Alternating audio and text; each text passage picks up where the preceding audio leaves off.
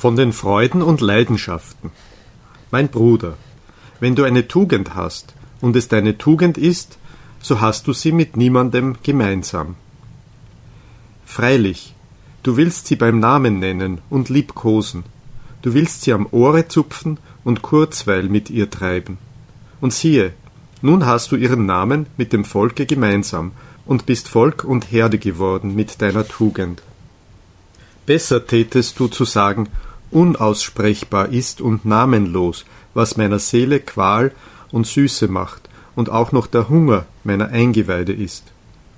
Deine Tugend sei zu hoch für die Vertraulichkeit der Namen, und musst du von ihr reden, so schäme dich nicht, von ihr zu stammeln. So sprich und stammle, das ist mein Gutes, das liebe ich, so gefällt es mir ganz, so allein will ich das Gute. Nicht will ich es als eines Gottes Gesetz, nicht will ich es als eine Menschensatzung und Notdurft. Kein Wegweiser sei es mir für Übererden und Paradiese. Eine irdische Tugend ist es, die ich liebe. Wenig Klugheit ist darin und am wenigsten die Vernunft aller. Aber dieser Vogel baute bei mir sich das Nest, darum liebe und herze ich ihn. Nun sitzt er bei mir auf seinen goldenen Eiern. So sollst du stammeln und deine Tugend loben. Einst hattest du Leidenschaften und nanntest sie böse, aber jetzt hast du nur noch deine Tugenden, die wuchsen aus deinen Leidenschaften. Du legtest dein höchstes Ziel diesen Leidenschaften ans Herz.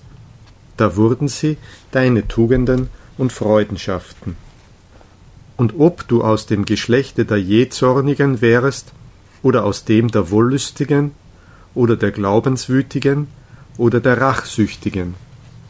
Am Ende wurden alle deine Leidenschaften zu Tugenden und alle deine Teufel zu Engeln.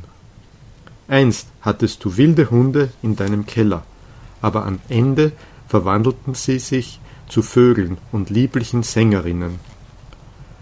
Aus deinen Giften brautest du dir deinen Balsam, deine Kuh Trübsal melktest du, nun trinkst du die süße Milch ihres Euters.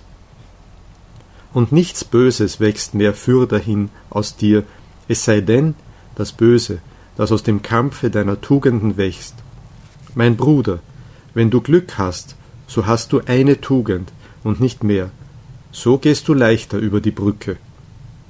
Auszeichnend ist es, viele Tugenden zu haben, aber ein schweres Los, und mancher ging in die Wüste und tötete sich, weil er müde war, Schlacht und Schlachtfeld von Tugenden zu sein. Mein Bruder, ist Krieg und Schlacht böse? Aber notwendig ist dies Böse, notwendig ist der Neid und das Misstrauen und die Verleumdung unter deinen Tugenden. Siehe, wie jede deiner Tugenden begehrlich ist nach dem Höchsten. Sie will deinen ganzen Geist, dass er ihr Herold sei. Sie will deine ganze Kraft in Zorn, Hass und Liebe. Eifersüchtig ist jede Tugend auf die andere, und ein furchtbares Ding ist Eifersucht. Auch Tugenden können an der Eifersucht zugrunde gehen. Wen die Flamme der Eifersucht umringt, der wendet zuletzt gleich dem Skorpione gegen sich selber den vergifteten Stachel. Ach, mein Bruder, sahst du noch nie eine Tugend sich selber verleumden und erstechen?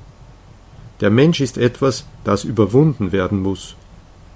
Und darum sollst du deine Tugenden lieben, denn du wirst an ihnen zugrunde gehen. Also sprach Zarathustra.